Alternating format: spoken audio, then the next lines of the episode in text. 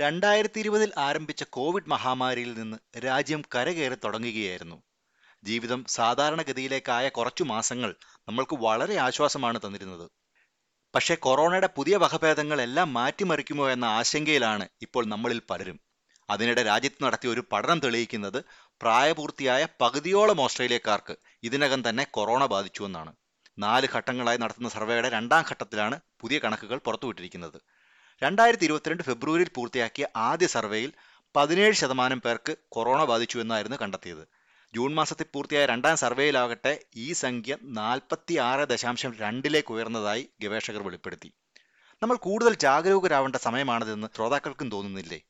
ജീവിതം സാധാരണ നിലയിൽ എത്തിയെന്ന അവസ്ഥയിൽ നിന്ന് കൂടുതൽ ജാഗ്രതയിലേക്ക് പോകുമ്പോൾ നമ്മുടെ മലയാളി സമൂഹത്തിനെ എങ്ങനെയാവും അത് ബാധിക്കുക? എസ് പി എസ് മലയാളം ഓസ്ട്രേലിയയുടെ വിവിധ പ്രദേശങ്ങളിൽ താമസിക്കുന്ന ഏതാനും മലയാളികളുടെ അഭിപ്രായം തേടുകയുണ്ടായി. അവരുടെ അഭിപ്രായങ്ങളും ആശങ്കകളും നിർദ്ദേശങ്ങളും ഈ ഫീച്ചറിൽ ഉൾക്കൊള്ളിച്ചിട്ടുണ്ട്.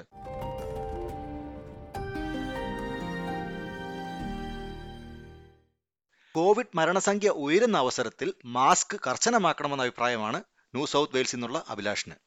കോവിഡ് തുടങ്ങിയ ആദ്യ സമയങ്ങളിൽ നമ്മൾ മാസ്ക് ഉപയോഗിക്കുമായിരുന്നു.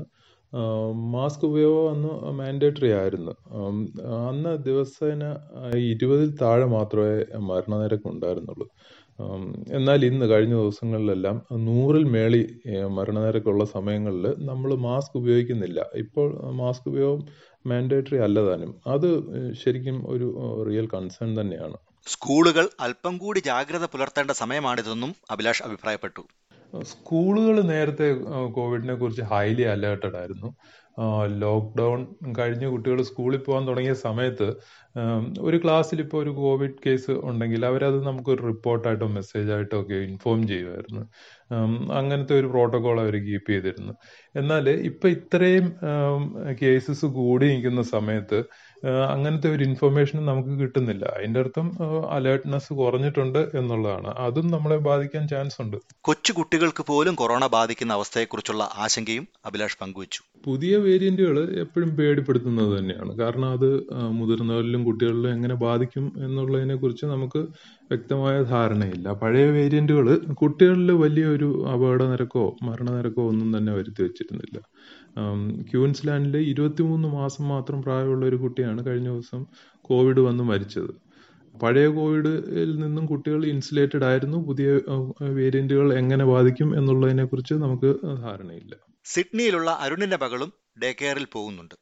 ഡേ കെയറുകൾ ഹോട്ട്സ്പോട്ട് ആവുന്നത് കുട്ടികൾക്ക് കോവിഡ് ബാധിക്കാനുള്ള സാധ്യത കൂട്ടുന്നുവെന്ന് അരുൺ ചൂണ്ടിക്കാട്ടി. കുറച്ച് കൺസേൺഡ് ആണ്. കൺസേൺഡ് ആവണതിന്റെ കുറേ റീസൺസ് എന്താണെന്ന് വെച്ചാൽ ഇപ്പോൾ സ്കൂളുകളും ഡേ കെയറുകളൊക്കെ ഓപ്പൺ ആയിരിക്കുമല്ലോ. ഇതാണ് ഒരു പ്രൈം ഹോട്ട്സ്പോട്ടായിട്ട് ഇപ്പോൾ മാറിയേക്കുന്നത്. ഇപ്പോൾ എന്റെ കുട്ടി day കെയറിലാണ് once in every every couple of days എനിക്ക് നോട്ടിഫിക്കേഷൻ വരും. ഡേ കെയർ ഹോട്ട്സ്പോട്ടായി എന്നും പറഞ്ഞിട്ട്. അപ്പം റിസ്ക് എന്തായാലും വളരെ കൂടുതലാണ്. ഇതൊന്നും അടച്ചിടാനും പറ്റത്തില്ലല്ലോ. ആ വേഴ്സ്റ്റ് ടൈമിൽ നമ്മൾ അടച്ചിട്ടെങ്കിൽ പോലും അതൊന്നും തുടരാൻ പറ്റാത്തതുകൊണ്ട് ഇതെപ്പോഴും ഇനി എനിക്ക് തോന്നുന്നില്ല അങ്ങനെ ഫുൾ ടൈം അടച്ചിടുന്നൊരു കണ്ടീഷൻ വരുമെന്ന് അപ്പോൾ ഇൻഫെക്റ്റഡ് ആവാനുള്ള ചാൻസ് വളരെ കൂടുതലാണ് പ്രത്യേകിച്ചും കുട്ടികൾക്ക്. കാരണം ഇവർ സ്കൂളിൽ ഡേ കെയറിലൊക്കെ എന്തായാലും പോകാണ്ട് മാർഗമില്ലല്ലോ അതൊരു പ്രശ്നമായിട്ടാണ് എനിക്ക് തോന്നുന്നത് പൊതുഗതാഗതം ഉപയോഗിക്കുന്ന കാര്യത്തിലും വേണ്ടത്ര ശ്രദ്ധ ചെലുത്തണമെന്ന അഭിപ്രായവും അരുൺ പങ്കുവച്ചു. അടുത്ത റിസ്ക് എന്ന് വെച്ചാൽ ട്രാവൽ ചെയ്യുമ്പോഴാണ്. ഈവൻ പബ്ലിക് ട്രാൻസ്പോർട്ടോ അല്ലെങ്കിൽ നമ്മളിപ്പോൾ സേ ഒരു ക്രൗഡ് ക്രൗഡഡ് ഏരിയയിൽ പോവുകയൊക്കെ ആകുമ്പോൾ ആൾക്കാർ കുറച്ച് റിലാക്സ്ഡ് ആയി. നമ്മൾ കുറച്ചും കൂടി റെസ്പോൺസിബിൾ ആയാൽ നന്നായിരിക്കുന്നതാണ് എനിക്ക് തോന്നുന്നത്. ഞാനിപ്പോൾ പുറത്ത് പോകുമ്പോൾ മാസ്ക് ഉപയോഗിക്കും അല്ലെങ്കിൽ കൃത്യമായിട്ട് സാനിറ്റൈസർ കയ്യിൽ കരുതും. ഇതൊക്കെയാണ് ഞാനിപ്പോൾ ചെയ്യുന്നത്. നമ്മളെടുക്കാവുന്ന പ്രിക്കോഷൻസ് ഒക്കെ നമ്മൾ എടുക്കുക എന്നുള്ളത് മാത്രമേ മാർഗമുള്ളൂല്ലോ പക്ഷേ സാമ്പത്തിക കാര്യങ്ങളിൽ രണ്ടു വർഷം മുമ്പുണ്ടായിരുന്ന അവസ്ഥ ഇനി രാജ്യത്തുണ്ടാവില്ല എന്ന പ്രത്യാശയിലാണ് അരുൺ. ഫിനാൻഷ്യൽ ക്രഞ്ച് ടൗൺസ് എന്തായാലും രണ്ടായിരത്തി ഇരുപത് പോലെ മോശം അവസ്ഥയിലോട്ട് പോകുന്ന എനിക്ക് തോന്നുന്നില്ല. കാരണം എല്ലാവർക്കും അറിയാം എന്താണ് ഇതിന്റെ അവസ്ഥ എന്ന് ഒരു പഠിച്ചു എല്ലാവരും. അപ്പോൾ എനിക്കൊണ്ട് കുറച്ചൊക്കെ ചെറിയൊരു ഡാമ്പനിങ് വന്നാൽ പോലും ഒരു വളരെ വളരെ മോശം ലോക്ക്ഡൗൺ എക്കണോമിയിലോട്ടൊന്നും പോകുന്ന എനിക്ക് തോന്നുന്നില്ല. ഇൻഫ്ലേഷൻ ഉണ്ട്? ഓഫ് കോഴ്സ് അത് നമ്മുടെ കൂടെ ഇപ്പോൾ കോവിഡിന്റെ ഒപ്പം വന്ന സംഭവമാണ്. അപ്പോൾ ഗവൺമെന്റ് മെഷേഴ്സൊക്കെ എടുക്കും. അത്യാവശ്യം ഹാർഡ് മെഷേഴ്സൊക്കെ എടുക്കും. കുറച്ച് പേരൊക്കെ സ്ട്രഗിൾ ചെയ്യുമായിരിക്കും. അതെങ്ങനെയൊക്കെ സ്ട്രഗിൾ ചെയ്യുന്നൊക്കെ ചോദിച്ചാൽ ബുദ്ധിമുട്ടാണ് പറയാൻ എനിക്കറിയില്ല. ബട്ട് ജീവിത ചെലവ് എന്തായാലും വരും അപ്പോൾ കുറച്ചൊക്കെ ഫിനാൻഷ്യൽ കൺട്രോളൊക്കെ ഇട്ടാൽ വിത്ത്സ്റ്റാൻഡ് ചെയ്യാൻ പറ്റും എന്നാണ് എനിക്ക് തോന്നണേ. ബട്ട് ആരുടെയും ജോലിയൊന്നും പോകുമെന്ന് എനിക്ക് പ്രതീക്ഷയില്ല. രണ്ടായിരത്തി ഇരുപതിലെ പീക്ക് ടൈമിൽ സംഭവിച്ച മാതിരി വളരെ എന്താ കൂട്ട പിരിച്ചുവിടലോ അങ്ങനെ അതൊന്നും സംഭവിക്കുമെന്ന് എനിക്ക് തോന്നുന്നില്ല. സോ സോ ഫാർ ഞാൻ പോസിറ്റീവായിട്ടാണ് തിങ്ക് ചെയ്യുന്നത്. പ്രശ്നങ്ങളൊന്നും ഉണ്ടാവില്ല എന്ന് തന്നെയാണ് എനിക്ക് തോന്നുന്നത് നോർത്തേൺ ടെറിട്ടറിയിൽ നിന്നുള്ള പ്രശാന്ത് വർദ്ധിച്ചു വരുന്ന കോവിഡ് കേസുകൾ ജോലിയെ എങ്ങനെ ബാധിക്കുന്നുവെന്ന് എസ് ബി എസ് മലയാളത്തിനോട് സംസാരിച്ചു. ഓക്കെ ഞാൻ എയർപോർട്ടിലാണ് വർക്ക് ചെയ്യുന്നത്. ഒരു കൗണ്ടർ സ്റ്റാഫാണ് ഒരു കമ്പനിയിലെ അപ്പോൾ ഈ രണ്ടാമത്തെ വേവിൽ ഇപ്പോൾ ആളുകൾ ഇപ്പോഴാണെങ്കിൽ തന്നെ മാസ്കും ഒന്നും മാൻഡേറ്ററി അല്ല എയർപോർട്ടിൽ ഇപ്പം നമ്മളൊരു കസ്റ്റമർ നമ്മുടെ അടുത്തോട്ട് വരുമ്പോൾ അയാൾ ആരും മാസ്ക് ഉപയോഗിക്കുന്നില്ല. അപ്പോൾ ശരിക്കും നമ്മൾ വറീഡാണ് കാര്യം വെച്ച് കഴിഞ്ഞാൽ പെട്ടെന്ന് ചാൻസ് ഉണ്ടല്ലോ നമുക്ക് വരാനായിട്ട്. പിന്നെ ജോലി സംബന്ധമാണെങ്കിലും നമ്മൾ എപ്പോഴും ഒരു ആഴ്ചയിൽ ഒരു പ്രാവശ്യം കോവിഡും കാര്യങ്ങളൊക്കെ ചെക്ക് ചെയ്യണം. എന്തെങ്കിലും ചെറിയൊരു സിംറ്റംസ് കാണിച്ചാൽ കൂടെ നമ്മളിത് ചെക്ക് ചെയ്യണം. അങ്ങനെ ചെക്ക് ചെയ്ത് കഴിഞ്ഞാൽ നമ്മൾ ഒരു എന്തെങ്കിലും ഇഷ്യൂ ഉണ്ടെങ്കിൽ നമ്മളൊരു ഏഴ് ദിവസം അല്ലെങ്കിൽ എട്ട് ദിവസം നമ്മൾ മാറി നിൽക്കണം. അതുപോലെ തന്നെയാണ് ഫാമിലി മെമ്പേഴ്സിനും പിന്നെ അതുപോലെ തന്നെ സ്കൂളിൽ തന്നെ ആണെങ്കിലും ഇപ്പൊ ഭയങ്കര റിസ്ക് കൂടുതലാണ്. ഇപ്പം എപ്പോഴും നമുക്കൊരു ഇമെയിൽസ് വരും. മിക്കവാറും ആഴ്ചയിൽ ഒരു ആഴ്ച ഒരു ദിവസം ഒരു ഇമെയിൽ വരും. ഇങ്ങനെ ഒരു ഒരാൾക്ക് ഒരു കുട്ടിക്ക് ഇങ്ങനെ ടെസ്റ്റ് ആയിട്ടുണ്ട് പോസിറ്റീവ് ആയിട്ടുണ്ട്. അപ്പോൾ അതും നമ്മൾ ടേക്ക് കെയർ ചെയ്യണം. എല്ലായിടത്തും പ്രശ്നമാണ്. പിന്നെ വൈഫ് നേഴ്സാണ്. നേഴ്സിന്റെ ആയിട്ടുള്ള ബുദ്ധിമുട്ടുകളും ഉണ്ട് അവർക്കും ഈ കോവിഡും കാര്യങ്ങളൊക്കെ ആയിട്ടുള്ള ബന്ധപ്പെട്ട കാര്യങ്ങളിനകത്തും എപ്പോഴും ചെക്കിങ്ങും കാര്യങ്ങളും ഒക്കെ ഉണ്ട്. അതവരുടെ ഒരു പോളിസിയാണ് അതവർ ഫോളോ ചെയ്യുന്നുണ്ട്. പിന്നെ ഫുള്ളി നമ്മൾ ജോബ് വൈസിൽ നമുക്ക് എപ്പോഴും റിസ്ക് ആയിട്ടുള്ള ഒരു ഫാക്ടർ തന്നെയാണ് ഈ കോവിഡ് എന്ന് പറഞ്ഞ കാര്യം. അതുപോലെ തന്നെ കോവിഡ് എങ്ങനെ തങ്ങളുടെ കുടുംബ ബഡ്ജറ്റിനെ ബാധിക്കുന്നുവെന്നും പ്രശാന്ത് പറഞ്ഞു. ഇപ്പം നമ്മൾ ജോലി സംബന്ധമാണെങ്കിലും നമ്മൾ ചെറിയൊരു സിംറ്റംസ് കാണിച്ചാൽ കൂടെ നമ്മളിത് ടെസ്റ്റ് ചെയ്യണം. നമ്മളിത് ടെസ്റ്റ് ചെയ്യണമെങ്കിൽ നമുക്ക് അതിന്റെ കിറ്റും കാര്യങ്ങളും എല്ലാം വാങ്ങണം അതിന് നമ്മളൊരു മന്ത്ലി ഒരു ഇപ്പോൾ അതിനൊരു എക്സ്പെൻസ് ഉണ്ട് നമ്മൾ അത് നമ്മൾ മീറ്റ് ചെയ്യണം.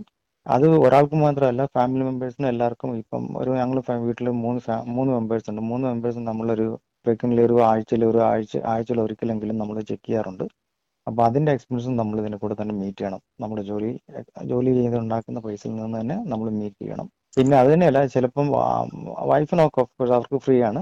അവർ ഹോസ്പിറ്റലിൽ ഫ്രീ ആണ്. പക്ഷേ എന്നിരുന്നാൽ തന്നെയും ചിലപ്പോൾ വീട്ടിൽ വെച്ച് ചെയ്യേണ്ടി വന്നാലും നമ്മൾ അത് തന്നെ നമ്മുടെ പൈസക്ക് തന്നെ വാങ്ങി നമ്മളത് ചെയ്യേണ്ടി വരും. എസ് പി എസ് മലയാളത്തിനോട് സംസാരിച്ച ഈ മൂന്ന് പേരും ഉടൻ തന്നെ വിദേശയാത്രയ്ക്ക് തയ്യാറെടുക്കുകയാണ്. യാത്രയുടെ കാര്യത്തിലുള്ള ആശങ്കകൾ അവർ പങ്കുവയ്ക്കുകയുണ്ടായി. അരുണിന് കോവിഡ് നിയമങ്ങൾ വിദേശയാത്രാവേളയിൽ കർശനമാക്കാത്തത് സ്ഥിതി കൂടുതൽ വഷളാക്കുമെന്ന അഭിപ്രായമാണ്. ട്രാവൽ അടുത്ത പ്രശ്നമാണ്. നമുക്കിട്ട് അറിയില്ല. ഇപ്പം കൂടെ ഇരിക്കുന്ന ഒരാൾക്ക് കോവിഡ് ഉണ്ടോ എന്ന് നമുക്കറിയില്ല. ചിലപ്പോൾ ടെസ്റ്റ് ചെയ്യാതെ ആളും അകത്ത് കയറാമല്ലോ. പണ്ടത്തെ പോലെ സ്ട്രിക്ട് മെഷേഴ്സൊക്കെ വളരെ കുറവാണെന്നാണ് ഞാൻ അറിഞ്ഞത്. അപ്പോൾ അങ്ങനെയാണെങ്കിൽ എയർ ട്രാവൽ റിസ്ക് എപ്പോഴും കൂടുതലായിരിക്കും. ഇപ്പം ഞാനിപ്പോൾ അടുത്ത മാസം ഞാൻ ട്രാവൽ ചെയ്യുന്നുണ്ട്. അപ്പം ഞാൻ അതിനെക്കുറിച്ച് കുറച്ച് വറീഡാണ് കാരണം നമ്മൾ ചെന്നിറങ്ങുന്ന സ്ഥലത്തെ കോവിഡിന്റെ സിറ്റുവേഷൻ എന്തെന്ന് നമുക്കറിയില്ല. എത്രത്തോളം സ്പ്രെഡ് റേറ്റ് അങ്ങനത്തെ കാര്യങ്ങളൊന്നും നമുക്ക് എക്സാക്ട്ലി നമുക്കറിയില്ല. അപ്പോൾ വെറുതെ കാരണം വളരെ ലിമിറ്റഡ് ടൈമിലായിരിക്കുമല്ലോ നമ്മൾ പോവുക. അപ്പോൾ അതിന്റെ ഇടയ്ക്ക് കോവിഡ് കൊണ്ട് പിടിച്ചാൽ ബുദ്ധിമുട്ടായിരിക്കും. നമ്മുടെ ഫാദർ ട്രാവൽ പ്ലാൻസ് എല്ലാം പ്രശ്നത്തിലാവും. യാത്രയ്ക്കായി ഒരാഴ്ച മുമ്പേ എടുക്കുന്ന തയ്യാറെടുപ്പുകളെ കുറിച്ചാണ് പ്രശാന്ത് സംസാരിച്ചത്.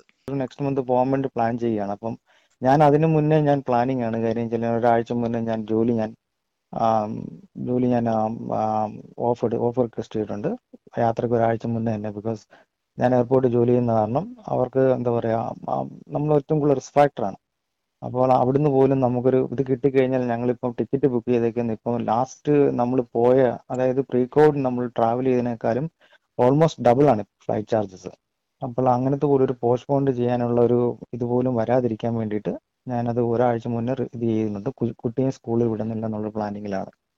കോവിഡ് തുടങ്ങിയ കാലങ്ങളിൽ ഏറ്റവും കർശനമായി അതിർത്തി നിയമങ്ങൾ നടപ്പിലാക്കിയ സംസ്ഥാനമാണ് വെസ്റ്റേൺ ഓസ്ട്രേലിയ. ഒരു കേസ് പോലുമില്ലായിരുന്ന സമയത്തെയും ഇന്നത്തെ അവസ്ഥയെയും തമ്മിൽ താരതമ്യം ചെയ്യുകയാണ് പർത്ത് നിവാസിയായ ജ്യോതി. ഇവിടെ മറ്റെല്ലാ ഭാഗത്തെന്ന പോലെ തന്നെ കോവിഡിന്റെ പ്രശ്നങ്ങൾ ഉണ്ട്. ഓസ്ട്രേലിയയുടെ മറ്റു ഭാഗത്ത് ഉണ്ടായിരുന്നതിനേക്കാൾ കൂടുതൽ കേസ് ഈ സമയത്ത് ഇവിടെ വെസ്റ്റേൺ ഓസ്ട്രേലിയയിൽ ഉണ്ടാകുന്നു എന്നുള്ളതാണ് എനിക്ക് പുതുതായിട്ട് തോന്നിയ ഒരു കാര്യം. രണ്ടായിരത്തി ഇരുപത് ഇരുപത്തൊന്ന് കാലഘട്ടത്തിലും ഓസ്ട്രേലിയയുടെ മറ്റു ഭാഗങ്ങളിൽ ഇത് വളരെയധികം ഉണ്ടായിരുന്ന സമയത്ത് വെസ്റ്റേൺ ഓസ്ട്രേലിയയെ സംബന്ധിച്ചിടത്തോളം പ്രൊട്ടക്ഷൻ ഫീൽ ചെയ്തിരുന്നു ഇവിടെ അധികം കേസുകൾ ഉണ്ടായിരുന്നില്ല. നമ്മളൊരു പരിധി വരെ സാധാരണ ജീവിതം അല്ലെങ്കിൽ രണ്ടായിരത്തി ഇരുപതിന് മുമ്പ് നമ്മൾ എങ്ങനെയൊക്കെയായിരുന്നു ജീവിച്ചിരുന്നത് ആ രീതിയിലുള്ള തന്നെയാണ് ജീവിച്ചിരുന്നത്. അപ്പോൾ അതുകൊണ്ട് നമുക്ക് മാനസിക സമ്മർദ്ദവും അല്ലെങ്കിൽ ജോലികളിലുണ്ടാകുന്ന അത്യധികമായ പ്രഷറോ അങ്ങനെയുള്ള പ്രശ്നങ്ങളൊന്നും ഉണ്ടായിട്ടിരുന്നില്ല. വെസ്റ്റേൺ ഓസ്ട്രേലിയയിൽ മുമ്പത്തെ പോലെ അതിർത്തി അടയ്ക്കുന്ന ഒരു സാഹചര്യം ഉണ്ടായാൽ അത് തങ്ങളുടെ ജീവിതത്തെ ബാധിക്കുമെന്ന് ജ്യോതി ചൂണ്ടിക്കാട്ടി. കൂടുതൽ കൂടുതൽ ഇങ്ങനെ ഇൻഫെക്ഷ്യസ് ആയിട്ടുള്ള കാര്യങ്ങൾ വന്ന എന്തെങ്കിലും റെസ്ട്രിക്ഷൻസ് വരുമോ? ട്രാവൽ റെസ്ട്രിക്ഷൻസ് ഒക്കെ ഉണ്ടാവുമോ? ഇൻ ഫ്യൂച്ചർ നമ്മൾ പ്ലാൻ ചെയ്യുന്ന ഒരു ടൈമിൽ വീണ്ടും നമുക്കിങ്ങനെ നമ്മുടെ നാട്ടിൽ നിന്നൊക്കെ മാറി നിൽക്കേണ്ടി വരുമോ എന്നൊക്കെയുള്ള ഭയം എനിക്ക് തോന്നാറുണ്ട്. കാരണം നമ്മൾ നാട്ടിൽ നിന്ന് വളരെ അകലെയാണ് താമസിക്കുന്നത്. വല്ലപ്പോഴൊക്കെയൊക്കെ നമുക്ക് നാട്ടിലേക്ക് യാത്ര ചെയ്യാമെന്നുള്ളതാണ് നമ്മളെ സംബന്ധിച്ചിടത്തോളം ഏറ്റവും സന്തോഷകരമായ കാര്യം. അതിന് സാധിക്കുമോ എന്നുള്ള ഭയം എല്ലാ തരത്തിലുള്ള മലയാളികൾക്കും അല്ലെങ്കിൽ എല്ലാ തരത്തിലുള്ള എന്താ പറയുക മറ്റ് നാടുകളിൽ നിന്ന് ഇങ്ങോട്ട് വന്ന് താമസിക്കുന്നവർക്കും ഉണ്ട് എന്ന് തന്നെയാണ് ഞാൻ അവരോടൊക്കെ സംസാരിച്ചതെന്ന് എനിക്ക് തോന്നിയിട്ടുള്ളത്. അതോടൊപ്പം തന്നെ ഉൽപ്പന്നങ്ങളുടെ ലഭ്യതയിൽ ക്ഷാമം വരുമോ എന്നുള്ള ആശങ്കയും ജ്യോതി പങ്കുവയ്ക്കുകയുണ്ടായി. പ്രധാനപ്പെട്ട പ്രശ്നം എന്താണെന്ന് വെച്ചിട്ടുണ്ടെങ്കിൽ ഫുഡ് ക്രൈസിസ് വരാൻ സാധ്യതയുണ്ടെന്ന് സെവറൽ ടൈംസ് നമ്മളൊരു ഒരു വാർണിംഗ് തന്നിട്ടുണ്ട്. കാരണം ഓഫ് കോഴ്സ് മറ്റുള്ള സ്റ്റേറ്റുകളിൽ നിന്ന് ഇങ്ങോട്ട് വരുന്ന സാധനങ്ങൾക്ക് ചിലപ്പോൾ ഒന്നും വരാൻ സാധിക്കാതെ വരാം. അപ്പോൾ അങ്ങനെയൊക്കെയുള്ള കാര്യങ്ങളൊക്കെ നമ്മളും ടെൻഷൻ അടിച്ചിട്ടുണ്ട്. ഒരുപക്ഷെ കേസുകൾ ഇനിയും ഉയർന്ന് പഴയ പോലെ ലോക്ക്ഡൌണിലേക്ക് പോകേണ്ട ഒരു സാഹചര്യം വന്നാൽ ഒരു സമൂഹം എന്ന നിലയിൽ നമ്മൾ എന്താണ് ചെയ്യേണ്ടതെന്നും അരുൺ പറഞ്ഞു. പിന്നെ അടുത്ത പ്രശ്നം എന്ന് വെച്ചാൽ വളരെ വേഴ്സ് കേസിൽ ഇത് ഇൻഫെക്ഷൻ കൺട്രോൾ ചെയ്യാൻ പറ്റാതെ കൂടുകയൊക്കെ ചെയ്താൽ ഗവൺമെന്റ് എന്തായാലും പ്രിക്കോഷണറി മെഷറൊക്കെ എടുക്കും. അന്നേരം വേണമെങ്കിൽ ചെറിയൊരു ലോക്ക്ഡൗൺ ഒക്കെ വന്നേക്കാം. അപ്പോൾ നമ്മൾ വീണ്ടും പഴയപടി പാനിക് ബൈങ് ഒക്കെ തുടങ്ങും. അതൊരു പ്രശ്നമായിട്ട് മാറാൻ ചാൻസ് ഉണ്ട്. അതിന് എൽഡേഴ്സാണ് അവർ വളരെ സ്ട്രഗിൾ ചെയ്തിട്ടായിരിക്കും ഇവിടേക്ക് എത്തുക. ഈ ഷോപ്പിംഗ് കോംപ്ലക്സുകളിലും വൂളീസിലും ഫോൾസിലൊക്കെ അന്നേരം അവർ അത്യാവശ്യ സാധനങ്ങൾ പോലും അവിടെ ഒട്ടും ഉണ്ടാവില്ല. അപ്പോൾ ഇവരെല്ലാം വെറും കൈയോടെ തിരിച്ചു പോണത് ഞാൻ ആ രണ്ടായിരത്തി ഇരുപത് ടൈമിൽ കണ്ടിട്ടുണ്ട്. അപ്പോൾ നമ്മൾ പാനിക് ബൈങ് ഒക്കെ ചെയ്യാതിരിക്കുകയാണ് കാരണം ഇഷ്ടംപോലെ സാധനമുണ്ട്. ലോജിസ്റ്റിക്കൽ ഇഷ്യൂസ് മാത്രമേ വരാൻ ചാൻസ് ഉള്ളൂ. അപ്പോൾ ഒന്ന് കൺട്രോൾ ചെയ്യുകയാണെങ്കിൽ അത് കമ്മ്യൂണിറ്റിയൊക്കെ വളരെ മോശമായ രീതിയിൽ അഫക്റ്റ് ചെയ്യാതിരിക്കും.